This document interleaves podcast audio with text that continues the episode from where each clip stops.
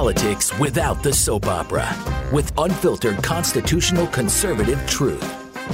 The Conservative Review with Daniel Horowitz. And welcome back, fellow American patriots, constitutional conservatives, independent conservatives, and yes, even liberals and moderates who are just yearning to be free, who don't want to live in a fascist society, want to truly live and let live. This is the show for you. Daniel Horowitz here at C R Podcast, Blaze Media, on Tuesday of this very tumultuous week of a very tumultuous time. Now, folks, I mentioned yesterday that we are going through the process, like everyone else, of trying to find where we can still have freedom of speech. I am still on Twitter at R M Conservative until I get kicked off. We are still on Facebook at Minuteman Speakeasy, as well as Horowitz Citizen Sanctuary. And we are going to use that to drive traffic to our new sites, our new venues, which hopefully won't get shut down. So first off, Rumble is the place where I'm going to try to post more videos more often. I know I've been lax about that last year. So at Rumble, I'm at Horowitz Citizen Sanctuary, same name. I'm also on Clout Hub, D E Horowitz. I can never get my full name. It's so annoying, but D E Horowitz. Um, haven't really done much there, but I will in the future. And we'll see what happens from there. And again, always, always, you go to the blaze dot com. That's our independent platform uh, where I am never censored. And you could certainly find my articles as well as the podcast, assuming iTunes and Google Play take it down. Who knows what's going to happen? And then, of course, as always, our sponsor this month, Constitution Coach dot com. There's nothing better than meeting up old-fashioned way in person. Join me at Front Sight Nevada, the best training facility for uh, defensive arms training at Constitution Coach dot com. You could find all the details, the three-day training beginning February seventh, five-day training with Rick Green and the crowd. You'll be able to meet people from this show, other shows, um, just other patriots, retired folks, young folks with kids, where we could shoot together. It's it's a lot of fun uh, after you learn just the basics and proper draw and how to how to shoot, you know, from three yards, five yards, ten yards within two seconds, less than two seconds. They have a shoot house, which is really fun. Um, it's just a terrific opportunity. We'll have lectures about the Constitution at night. And folks, this is a once-in-a-lifetime opportunity, ninety percent off the regular price. It's typically very expensive, the training out there, um, because obviously there's a lot of materials, very laborious. So come join me February seventh. Now, guys, I know it's bad. Maybe perhaps when everyone's all happy, I'm the prophet of woe and lamentation. So perhaps now that everyone's in the dumps, maybe I can give an optimistic look. And I will tell you, there is something very, very settling and comforting about hitting rock bottom. We were always too dependent on big tech. We were always too dependent on a phony Republican Party. That was the problem. I mean, when I was a kid, I went with my dad to United We Stand meetings in nineteen ninety-two when Perot was running, and we were talking about the debt and dependency, this degree of socialism we already had then, and now we would die to go back to those levels of de- debt, dependency, hedonism, values. This thi- this ship has run away so far. We were never going to fix it conventional ways. We're never going to fix it by just merely electing a Republican president. And it's not going to happen. We need something new. We need a new movement. We need a new party. We need to build from bottom up, from scratch. Local and state races. It's not about saving America anymore. America was lost a long time ago. What about America do you like? Which values? And you know, if you examine them, you'll discover the fact that they were lost for quite some time already. But the good news is there are a lot of patriots. Um, there's seventy-five million people who voted for Trump. There is a number of tens of millions of others that likely either didn't vote or maybe even voted against him because they didn't like his personality, but they're fundamentally not leftists. And I think, you know, with the left becoming so crazy like never before, they're literally going to persecute all of us. But the good news is there's a lot of us. And that overreach is the opportunity. Remember Obama's overreach, which is going to look like a day in the park compared to this. And we won the greatest election in two generations in twenty ten, except it wasn't we. It was the Republican Party. All of that work went into the Republican Party. And the one thing we need to take from this is the inspiration to do more. You know, I, I see all these talk show hosts talking about, well, the election's over, let's focus on the next elections. Now, I don't mind that, but it's in what way are you going to focus on the next elections? Are you going to focus on them in a way that you're pressuring your local elected Republicans right now to either convert to our cause or die? I don't mean physically, I mean politically. That we're going to primary all of you, and we're going to change it from school board and sheriff and county commission to state legislature and governor, and then eventually to Congress. Or is it just, oh my gosh, Republicans have to win back the House and the Senate. Like any Republican, just, just, just vote for them. Not even focus on the state stuff. Not even focus on primaries, which start really now as the season for recruiting. No, just Republicans have to take back. And then we have to worry about our twenty twenty-four candidate. I'm here to tell you, I don't care if you have Ron DeSantis. I don't care if you have Louis Gohmert. I don't care if you elect me as president. It's not going to change, as you could well see, until we change the politics and the culture, and the two really go together, ground up.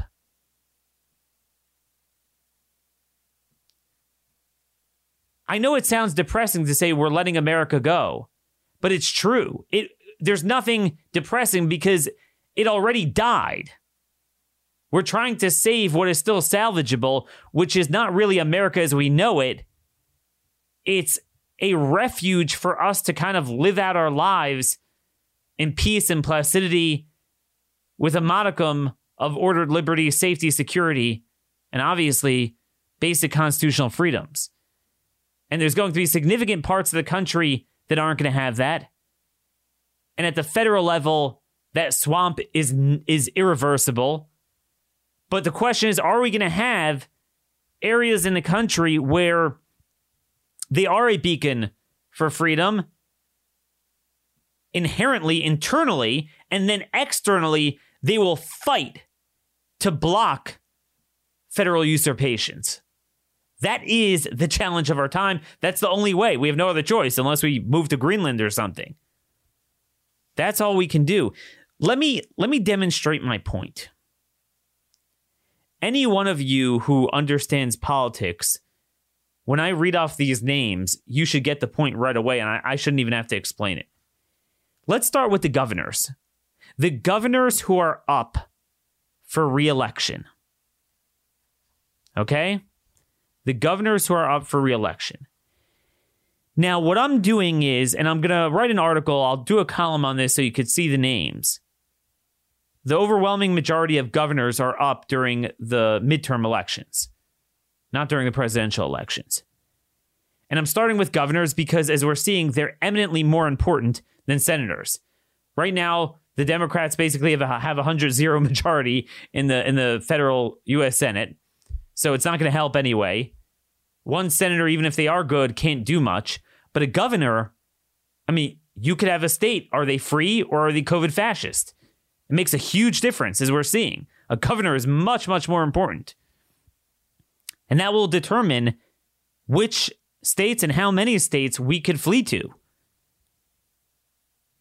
So I'm going to list the opportunities, meaning the seats that are up, either they're bed incumbent Republicans, they're open seats, Republican seats that are they're term limited, or they're Democrat incumbents, but in states that are either red or in a midterm, especially with the Democrats, you know, they're going to be so unpopular and so much with overreach. If you look at the map in twenty ten, we did very well in all of, all of these states. We actually won all of these states. So that's what I'm looking at as a yardstick, an opportunity to win, but not win by, oh, let's just for- sleep through the primary and elect Republicans. Now, look, my view is we need a Patriot Party. My view is we need a Freedom Party, whatever you want to call it. But all, you know, if everyone's like, oh, I have to I'll go to a Republican Party, or, you know, it's it's too long. It takes too long to get the petitions and ballot access for one cycle, and it's going to be a long term project. Fine. But run as a de facto slate of Patriot candidates that just use the Republican Party for ballot access. Think about it. If the overwhelming majority of Republican voters stand with Trump, ninety percent, but ninety-five percent of elected Republicans do not. And again, you know, when I say stand with Trump, you know, I'm not about the cult of personality at all. I mean, I've criticized him for four years about different things. I mean, about what he is perceived as standing for and the hopes and aspirations that his supporters have projected upon him and what they want to get done. The movement. That's what I'm talking about. I'm going to read down the, the list of names. Okay, so there's incumbent. First, we're going to go through the incumbent Republicans running for re-election in winnable red states. Okay, I believe there's fourteen of them. Ron DeSantis in Florida. Okay. Let's say Christy Noem in South Dakota. Let's put in Henry McMaster of South Carolina. I mean, none of these, you know, I'm not, I'm not really big into a lot of these guys, but those are three out of the fourteen that have not instituted lockdown to varying degrees. Three out of fourteen. Now I'm going to read to you the other eleven. And you tell me how many of them deserve to be renominated. How many of them stand for us on a single issue? How many of them are downright standing with the other side on every single issue, and certainly COVID fascism? How many of them are going to be with us when the A T F and the F B I come knocking and persecuting us? Ask yourself that question. Kay Ivey, Alabama. Alabama, Kay Ivey is a rhino dirtbag. Mike Dunleavy, Alaska, he has lockdown there. Brian Kemp in Georgia, I don't need to say more. Brad Little, Chicken Little in Idaho, leftist. Kim Reynolds in Iowa, she was slightly better for a while, held out with lockdown, but then gave in. And then on other issues, I mean, she literally met with B L M to give felons the right to vote. I guess maybe we'll need that because we'll all be designated as felons, but you get my point. Chris Sununu, New Hampshire, lockdown fascist, total leftist. I know New Hampshire is a very uh, is a swing state, but you know Republicans took back the state house this election. Midterms, they always do very well. They'll do very well. And by the way, this is all putting the cheating aside and the mail-in ballots, which of course you're not allowed to talk about anymore. You're not allowed to oppose. You're a Nazi if you say there's a problem. Um, overriding election law, but okay. Mike DeWine in Ohio, rhino from the pits of hell, dirtbag. Um, he is every bit as much of a leftist. You know what? I was about to say, I caught myself. I was about to say he's every bit as a as much of a leftist as um, Cuomo, but actually Cuomo came out yesterday after the election, of course, and said, you know what? We can't lock down forever. So actually, Mike DeWine is to the left of Cuomo. These are solid red states in a presidential year when we, you know, it was kind of like fifty-fifty, certainly in the midterms when Democrats are going to get slaughtered if we have the opportunity. Kevin Stitt in Oklahoma. He hasn't had a full mask mandate. I get it. But I mean, that guy is awful. Jailbreak. I mean, every other issue. Bill Lee in Tennessee. This is a guy who had put out the mask video. He said, we um we can't let out or open up the jail doors quickly enough to let out enough prisoners. He's obsessed with refugee resettlement.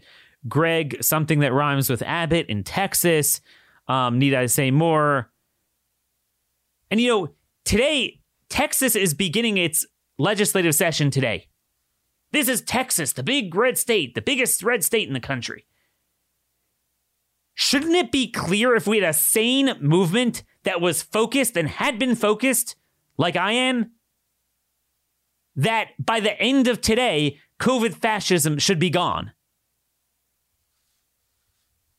Or if you have the legislative maneuvers that take some time, three, four days, whatever it is, that should be gone. Mark Gordon in Wyoming. This is a man who is criticizing his own people for spreading COVID. Wyoming. Folks, are you getting the point? Are you starting to get the point? Texas, Wyoming, Tennessee, Oklahoma, Ohio, Iowa, Idaho, Alaska, Alabama. Are you getting the message here? If we would only focus on those gubernatorial primaries and flip those seats to patriot Republicans in name only, of course, we're the rhinos. Do you understand what a better country we would have? Numerous states to compete, and then the people would start seeing that they're so much better. It would pressure the other states. Everyone's focused. I'm sick of this. Oh, my God, we got to take back the House and the Senate with rhinos. Oh, my gosh, the Democrats, the Democrats. These are states with super majorities in the legislature and rhino governors. If, if we only took the areas that have super majority Trump support among the voters and nominated normal people, we might not have a majority of the country, but we'll have significant portions where we can go and be free. Why am I the only one in this business that I know of focusing on this? Where is all the money in organization? Well, they're too busy grifting. Then there's three more seats in red states that, I mean, uh, well, one of them is, is has been turned over, but it should be red in a midterm. Doug Ducey from Arizona, he's a rhino dirtbag, but he's term limited, so that's a great pickup opportunity. Asa Hutchinson, loser, Arkansas, and Pete Ricketts in Nebraska. I mean, he was like in between, wasn't as good as Noem and DeSantis, but he never really instituted a stay at home. But I mean, fundamentally, this guy on other issues is not really with us. But anyway, it doesn't matter. Nebraska, Arkansas, Arizona. So what did I say? eleven seats to move to the right. That's fourteen. fourteen governorships. Then we have, what is this? Eight seats where there's Democrat governors now, but to varying degrees, they should be easy, either easy, easy pickups or competitive, at least in a midterm with Democrats. When, you know, when Democrats are in control at a federal level, those states really swing red. But again, you can't just be like, okay, we got to get rid of the Democrat at all costs. You have to build a solid foundation. You can't build a majority, a movement, a party on quicksand, on Republicans that will not only stab you in the back, but they'll enact the stuff for the left that they couldn't do on their own, and then the left doesn't get blamed for it. Laura Kelly, Democrat from Kansas. That should easily flip. Janet Mills in Maine. Gretchen Whitmer in Michigan. Tim Walz in Minnesota. Steve Sisolak in Nevada. Michelle Lewin Grisham in New Mexico, Tom Wolf in Pennsylvania, Tony Evers in Wisconsin. We got to get good nominees there. This is really where it matters. I mean, I'm not joking. If we had a slate of people that ran against COVID fascism, ran on civil liberties, but clamping down on violent crime, I am telling you, between open Republican seats, between kicking out bad Republican incumbents, and between Democrat governors in states that should flip, you're literally talking about an opportunity that you can get patriots, patriot governors in twenty more states. There's no reason that can't happen. This is really the number one focus. Now, obviously, in a, all along, we need to really be focused on the sheriffs and school boards and county commissioners and things like that as well. But if you want to focus on the big ticket races, Congress is not going to do anything for us. I'm just telling you, this is where it needs to be. But nonetheless, let me give you a sense of what's out there in the Senate. What's out there in the Senate? Tons of Republicans are up this year. It's very much more Republicans up than Dems, but they're almost all in solid red states in a midterm with Dems in control. Very big opportunity. I want you to see what we have. Just, just, just these names. Anyone who follows politics should realize where I'm headed. Richard Shelby in Alabama. Are we going to allow him to go without a primary? Lisa Murkowski in Alaska. John Bozeman in Arkansas. Dead horse. Marco Rubio in Florida. I, I wanted to get to him later if we have time. Mike Crapo in Idaho. Total Rhino, Todd Young in Indiana. Total Rhino, Chuck Grassley in Iowa. A fool. What is he, one hundred years old? He'll run again. Jerry Moran, Moran in Kansas. Roy Blunt in Missouri. I mean, these are solid states. Richard Burr, North Carolina. It's not a solid, but it's been, you know, still red. John Hoven, Rhino is anything in North Dakota. Rob Portman in Ohio. James Lankford in Oklahoma. Tim Scott in South Carolina, John Thune in South Dakota, Mike Lee in Utah. And of course, Pat Toomey in Pennsylvania, which is a tougher seat, but in an off year, it should be easier, but he's retiring. What was that, over a dozen right there? Red states, red states. If, if in these states, the Trump electorate within the Republican Party should have a supermajority easily. How is it that these guys will just coast to renomination? The only ones that I, I mean, grading on a curve that I could see any saving grace, and it's not on every issue, it's on a few issues here and there, they'll be with us. John Kennedy of Louisiana, Ron Johnson of Wisconsin, and Rand Paul of Kentucky. They're up as well. The other names I mentioned, how could we renominate them? How? I just don't get it. Do you understand why we are where we are? Let me explain something to you. This happened on Friday. On Friday, I put out a column basically putting pen to paper the monologue I did, maybe it was Thursday, Wednesday, about Marco Rubio. That Marco Rubio had the most on-point statement about the state of affairs in the country, diagnosis, analysis, except he didn't realize he was speaking about himself. He is the problem.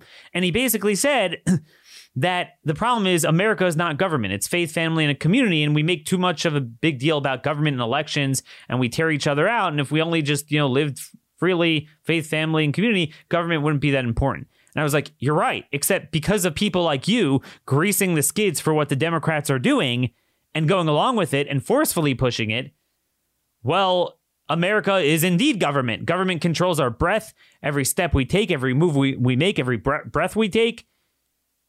You have to wear a mask. Your business is shut down. You have no freedom of speech, nothing. We have nowhere to turn. So yeah, I mean, government's a big deal. We don't have a life until we deal with government. And I noted how, you know, this man has done nothing to push back against COVID fascism, which has made government control every facet of our life like never before. And how he once said, just wear, quote, just wear a damn mask.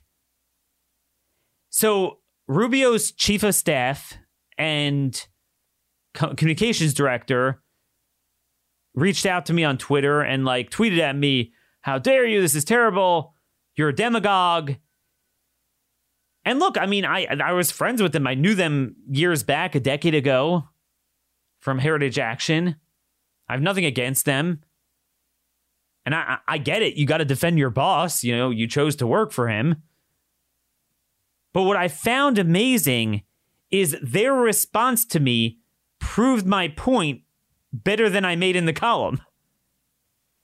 And it, I've never seen anything like this. What they said was basically like, well, he wasn't issuing a mandate. He was just kind of saying as a private citizen that this is what he's doing and this is what he feels, you know, is a good idea, but he's not mandating it. Daniel, if you don't understand the difference between, you know, advice and a, and a mandate, you're a demagogue.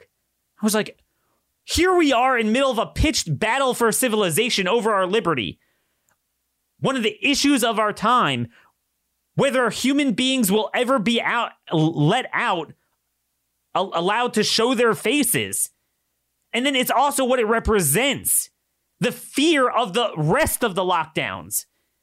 It greases the skids for lockdowns because it's the most evident, apparent um, symbol that we are no longer free and that there's fear and that we have to, we can't live normally.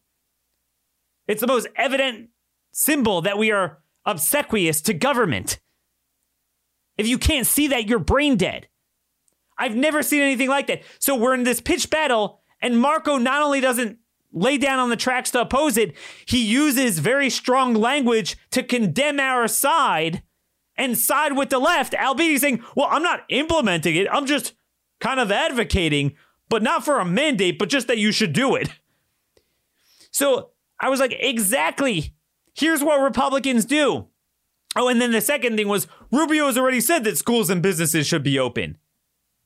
Yeah, but Rubio also obsesses about COVID and the need to stop it and that human intervention does. He's just saying that the left is going too far. Mind you, in March, April, May, did nothing. When when they got really bad, and thanks to people like me that have done such hard work exposing some of the things, they'll look at the most radical things, and once we jump in the bath, then they start to dip their toe in, yeah, maybe maybe we shouldn't be doing this.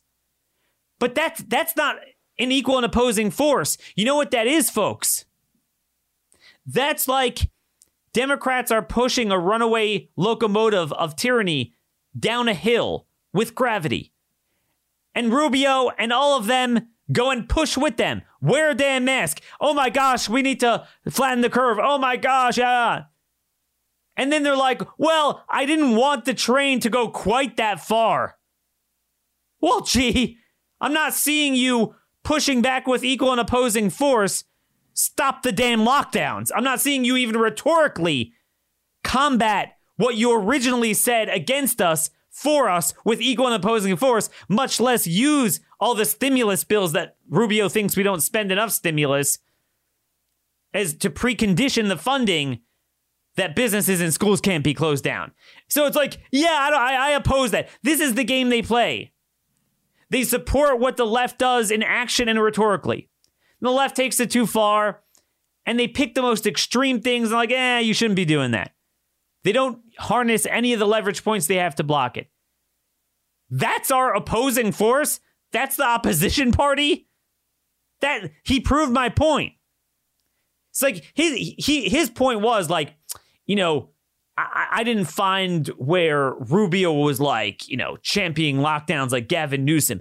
I'm never I was never accusing him of being as bad as Gavin Newsom, but that that that's part of my point. That's part of my point. It's like if you have one of these knockout mobs that surround you and beat you to a pulp, and then you have people that run and bill themselves as guardian angels to save you from the mob, and not only don't they pull the mob off, but they stand over you along with the mob with their fist an inch from your face. They don't punch you, but the fist is an inch to your face. Those are the more conservative Republicans like Rubio. You know, we're not talking about the Mitt Romneys. That's how they behave.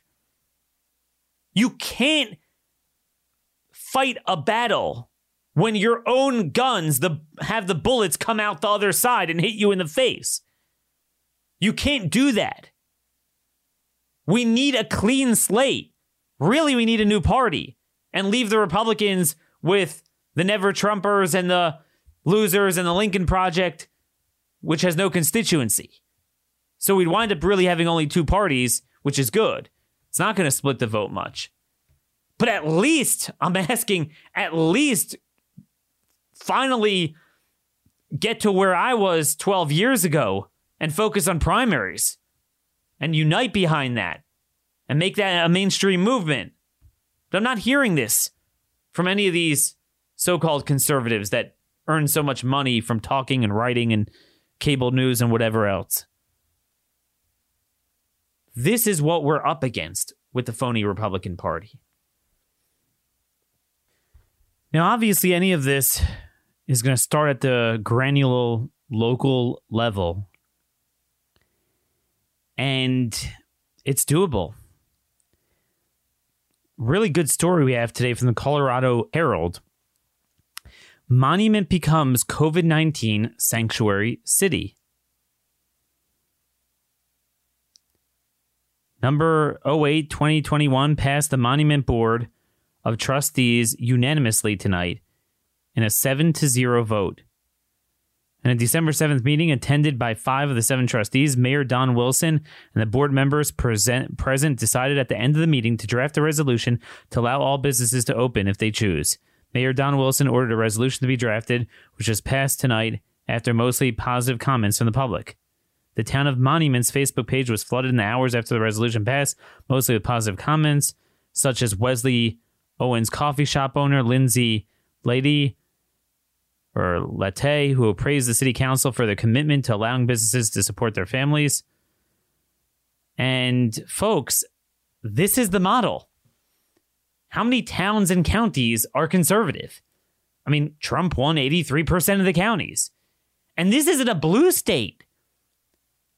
How much more so if you're a red county in Ohio, in Alabama? Easily you should be opened. And the mask stuff should be gone. Now, I don't know how much it governed. I didn't get a chance to take a look at the text of it. But at least that's starting in the right direction. This is what needs to happen. And this is what could happen against anything Biden does. And mind you, the COVID stuff didn't come from Biden.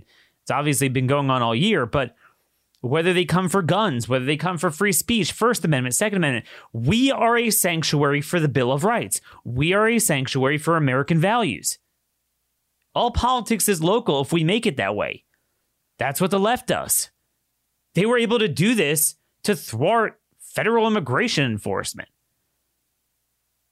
Certainly we can do this to follow the Constitution and protect American rights. Now, another item to fight back. I'm thinking of all different ways to fight back. So I want to just float a couple of things by you. Another positive story to focus on is the story out of Idaho. I'm sure a lot of you have seen the Northern Idaho internet provider blocked Facebook and Twitter. It's uh, your T one Wi-Fi. They confirmed with K R E M News that they would block Facebook and Twitter for some customers, the customers that want it blocked. And Northern Idaho should be a hotbed for limited government, as it always has been.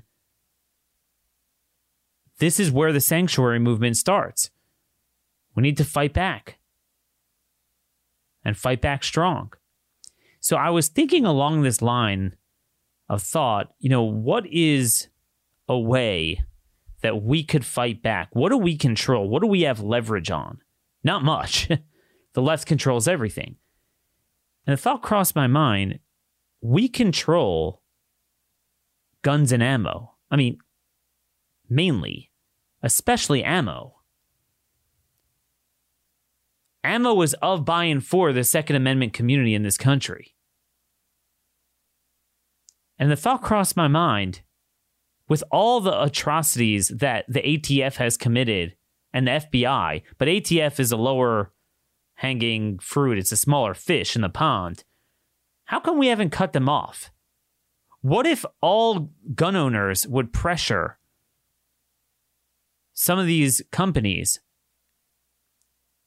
if they start suspending liberties to suspend arms and ammo contracts with them? Now, look, something like Glock is going to be hard. It's ultimately an international company, even though, you know, a lot of things are made in America. I doubt we'll succeed in that. But to me, like, the F B I uses Hornaday critical duty. A T F uses Spear for ammo. What if we start with A T F? I mean, F B I is kind of big, but I would I would hope to get there one day. Those are the two organizations that, frankly, need to be abolished. They literally serve no good, and they only do bad. What if we cut them off? This is how we need to start thinking. We need to fight fire with fire. Fight fire with fire. And another idea I had, I'm, I'm just floating a couple of things. I'm always thinking of ideas. They might not all be good, but we're thinking of them. And, and look, I welcome your ideas. Email me, d horowitz at blaze media dot com. Let's discuss this at our Minimum Speakeasy page until we find a better landing place for our gathering. But I was thinking, one of Biden's plans is to raise taxes. Now, he's going to raise taxes on all of us, but one of the items is to raise the corporate tax rate back up to twenty-eight percent, among a couple of other provisions. I haven't had time to delve into it, but it was thirty-five percent. They dropped it down in twenty seventeen to twenty-one percent. He wants to raise it to twenty-eight percent. And Republicans are going to lie down on the tracks to block that, because it's like the only thing they'll fight. The thought crossed my mind, what if we just said, you know what? We're going to go ahead and join. We're actually not going to filibuster your bill in the Senate. We'll pressure Republicans to say, you know what? Let's have a forty percent tax rate, but make it on businesses with more than five thousand employees. And bear with me here. You might have thought you, you never hear me say this, but I really mean it. I'm not just joking. I really do believe it from a principled end.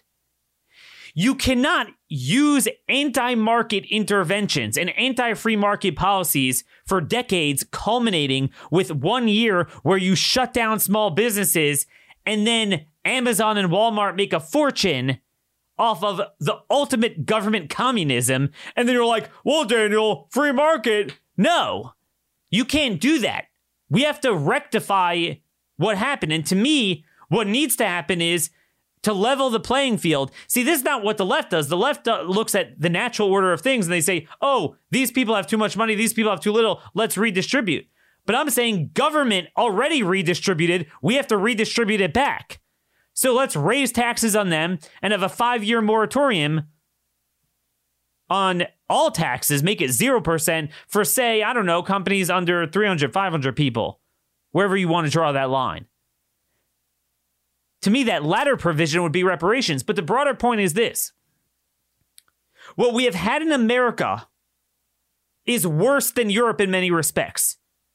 The one thing worse than socialism is low-tax venture socialism, where basically the government, rather than taking everything over directly, indirectly deputizes a governing elite of so-called private conglomerates, gives them favors through endless monetary morphine, manipulation of monetary policy through the Federal Reserve, all of the regulations that small businesses don't have the economies of scale to deal with, from Sarbanes-Oxley to Dodd-Frank, but the big ones do.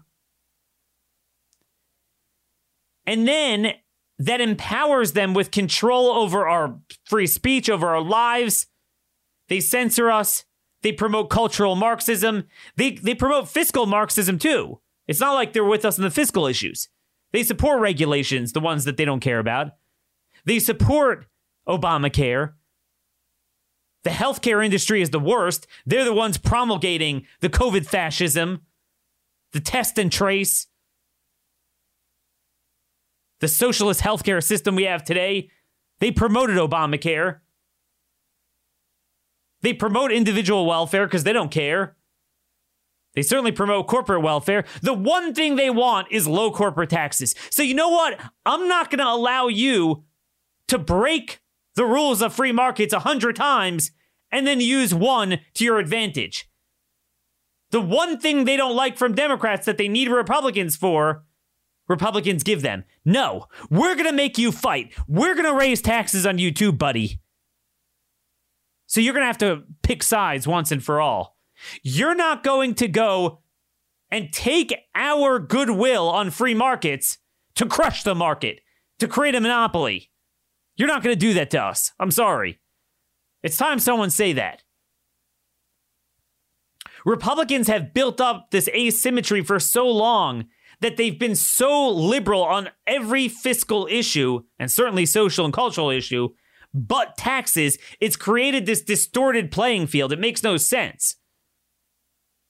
It's created this ability for corporate America to be stronger than ever, but tyrannical, because they have the low taxes, but they benefit from all the other facets of socialism holding down small business.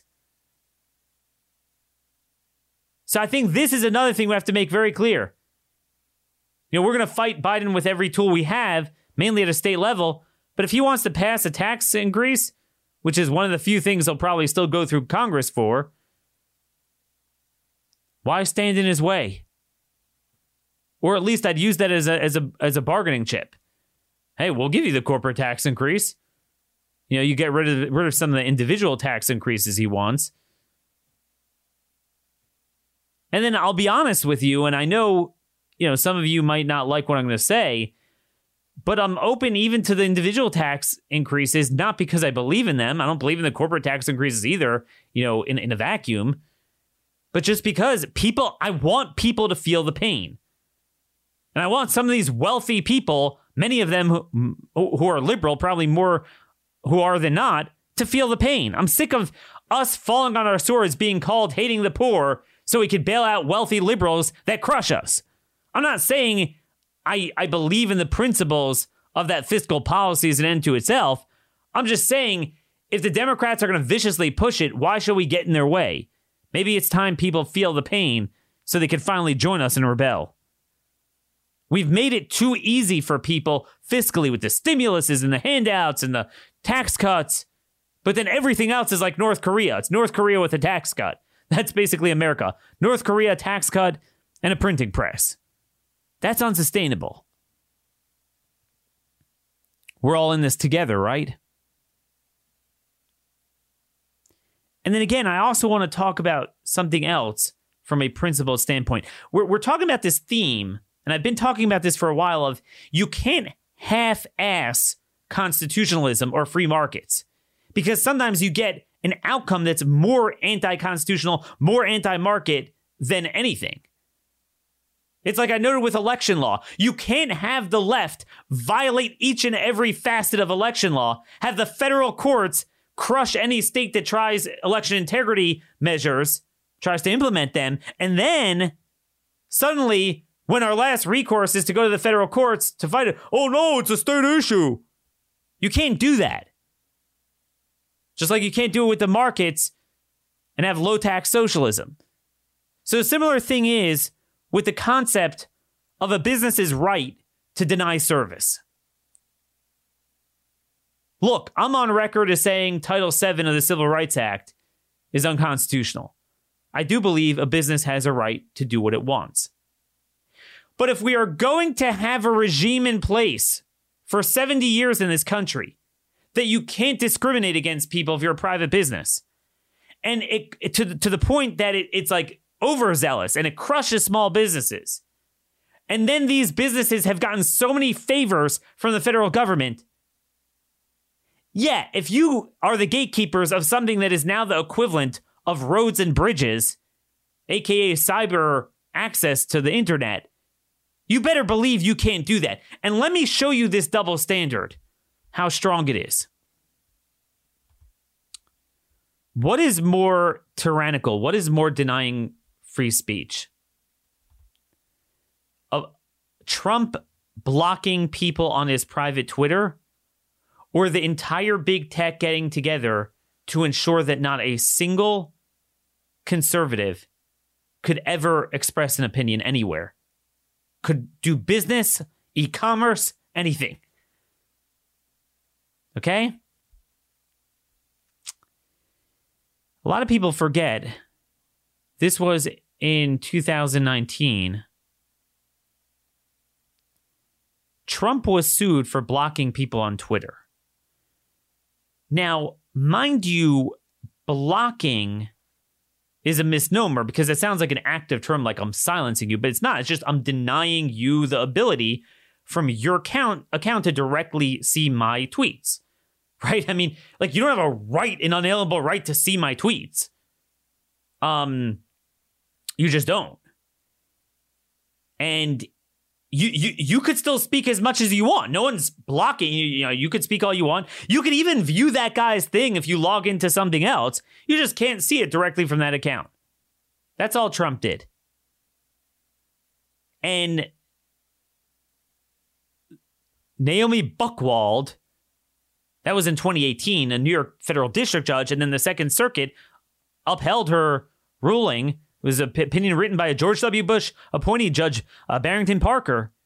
He wrote that, quote, the First Amendment does not permit a public official who utilizes a social media account for all manner of official purposes to exclude persons from an otherwise open online dialogue because they express views with which the official disagrees. Now, I know you're going to say, well, that's a public official, but that's nonsense because it's not like he was, they were like doing public business, like notifying people of their tax returns and I R S, you know, online. It wasn't official business. He was expressing his opinions as a private citizen. There's one thing if Cong- Congress passes a statute, which they've never done, that they codify Twitter as an official means of doing business and, and have certain regulations and parameters. But just because he's president, he has the right. I mean, he didn't conduct official business. He sounded off on Twitter. Whether you loved it or hated it, that's what he did. There were his private opinions. He's allowed to do that. But they said that, that violated the First Amendment of other people. Quote, the individual plaintiffs further contend that their inability to view, retweet, and reply to the president's tweets limit their ability to participate with other members of the public in the comments thread that appear below the president's tweets. The parties agree that without the context of the president's original tweet, it is more difficult to follow the conversations occurring in the comments thread. That was that was a case in controversy that was they and they won it in a district and appellate court, and the Supreme Court has yet to overturn it. That's an absurd, frivolous lawsuit. It's absurd to say you have a First Amendment right. But if you're going to tell me you have a First Amendment right to fully be able to see from the account you're logged in an individual's tweets, then you sure as heck have the right to tweet yourself and not get silenced. It would be the equivalent of saying, this is what the, what basically the legal system is saying now. If you're a private business, you could say, I hate blacks, I hate whites, I hate Hispanics, I hate whatever, Catholics, I hate Jews, I hate conservatives. I'm not servicing you in my restaurant. But if someone else buys from it, they have to share it with me, and they're denying me if they don't share it with me. That's what they're saying. It's it's mentally ill. But again, this is the two-tier justice system we live in. And I'm not going to sit and be so-called principled with this oh, private enterprise when it's a two-tier justice system.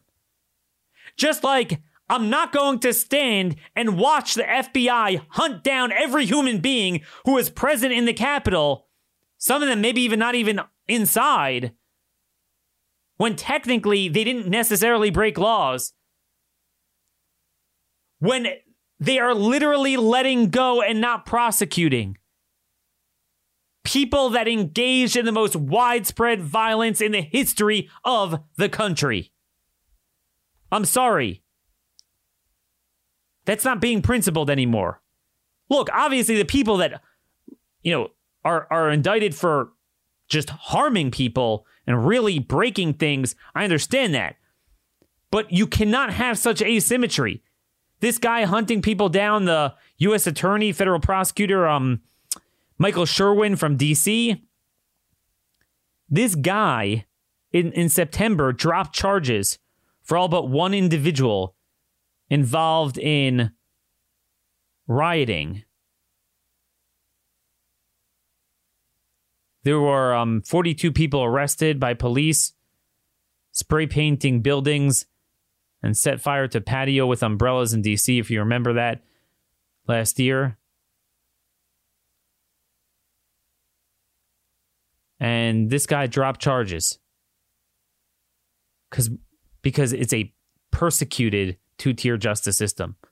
This is from N B C News. Um, government dropped charges against all inauguration protesters. This was from twenty eighteen. They're talking about the inauguration a lot, right? Okay? They're scared that there's going to be right-wing violence, right? Do you know that there was tremendous violence at the Trump inauguration? Trump supporters were beaten. Mind you, Biden supporters have never been beaten anywhere. Trump supporters are being beaten across the country to this day, this week in San Diego. Nothing happens. You understand, this is not whataboutism. When you have a level one hundred clampdown on rioting, let's call it a riot, from the right, in terms of how many people you're roping in, to what extent, and a level zero on the other side that did it so many more times. See, like, to me, I, I made this point about the so-called peaceful protesters. I said, look, don't give me this garbage that you're peaceful when you're part of a crowd that's beating the hell out of people. But the difference is you have forewarning. I think all of us know now we're not going to go and join certain people, you know, if we're sane people, in protesting. This never happened before. It took one time. These people showed up again and again and again and again with these people. Now, again, even, even then, we're not saying anyone caught on the ground just chanting. If they're not breaking a law, they should just be grabbed and arrested, because there were other people that were breaking laws. What I'm telling you is they dropped all the charges against those that committed violence at Trump's inauguration. Another thing we could talk about, a judge blocked f- the first planned federal execution of a female inmate in almost seventy years. Lisa Montgomery, she was slated to die um, by lethal injection just eight days before Bush's inauguration. Second inauguration. She strangled um, a woman who was eight months pregnant and removed the unborn child who survived from the womb after the murder. Okay? But what happens is now that it gets delayed and delayed and delayed for years and years and years, guess what? Now they're saying she needs ample opportunity to plead insanity because her health, her mental health is deteriorating. And the court is like, yeah, that's legitimate. So therefore, we have to stay the execution so they can make that argument. You understand we have a court system that is of, by, and for only criminals. And I'm not saying a court system shouldn't be there to defend and, you know, give ample rights to even I W I people. But I'm not talking about I W I people. I'm talking about people that were legally convicted of the worst crimes, as opposed to people that just have I W I views and they haven't been convicted of a crime yet. When you do a level one hundred on us and a level zero on them, the message it sends to the public is that we are expendable. We are subhuman. We don't have rights. And that's where you see it's a green light for them, ironically, to engage in unprovoked violence against Trump supporters and get away with it. And of course, anyone who defends themselves, they will be prosecuted. So anyone who's like, oh my God, oh my God, Daniel, we have to be principled. We we believe in law and order, and these guys should be hung, what they did in the Capitol. Well, yes, anyone that committed a crime, absolutely. I mean, commensurate with whatever it the punishment should be, but... And certainly if those are caught, you know, with with murdering uh, Officer Sicknick, what I'm saying is the degree that they're roping in people and and they're rhetorically and maybe even actually doing this. We have to see some of these cases just roping in anyone who is caught there. It's like I saw the F B I is hunting for the guy with a Confederate flag in the in the, in the building. Well, I mean, did, did he do anything else? Did he steal? Did he break? Did he loot? He was caught walking through the halls with a Confederate flag. Is that a crime? You could say that in your view that's repugnant, but is that a crime? Well, you entered. Well, was he let in? A lot of them were let in. Like, it, let's say he wasn't let in. The crime would be circumventing a metal detector. But, dude, I mean, that is the threshold. If that's the threshold, there would be a million B L M people in in in, in, in prison. That should disturb a, a, anyone. I'm not saying we shouldn't prosecute trespassing, but I'm saying we never did that with B L M. We're not prosecuting the beaters and the arsonists. We're dropping charges. That is very disturbing. That is a persecution. Anyway, folks, we're way out of time. I hope I gave a little bit of Jeremiah mixed with Isaiah, some hope, light, a glimmer of light amidst the darkness. But that's the thing. This has to be used as an opportunity for a clean sweep of the G O P. Follow me on Rumble at Horowitz Citizen Sanctuary, Miniman Speakeasy, and Horowitz Citizen Sanctuary on Facebook. Email me at d horowitz at blaze media dot com. Till tomorrow, or before tomorrow, make sure you sign up at constitution coach dot com to meet me at the best defense training ever at Front Sight Nevada, February seventh. Till then, stay safe and stay armed.